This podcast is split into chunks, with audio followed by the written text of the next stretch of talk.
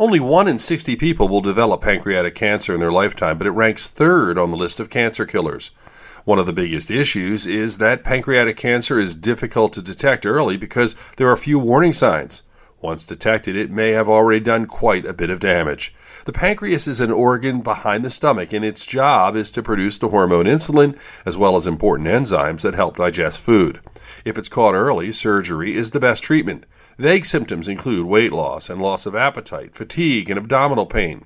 If you want to reduce the risk, don't smoke, eat plenty of fruits and vegetables, and exercise. That's good advice in general. With your health, I'm Dr. Brian McDonough on 1010 Wins.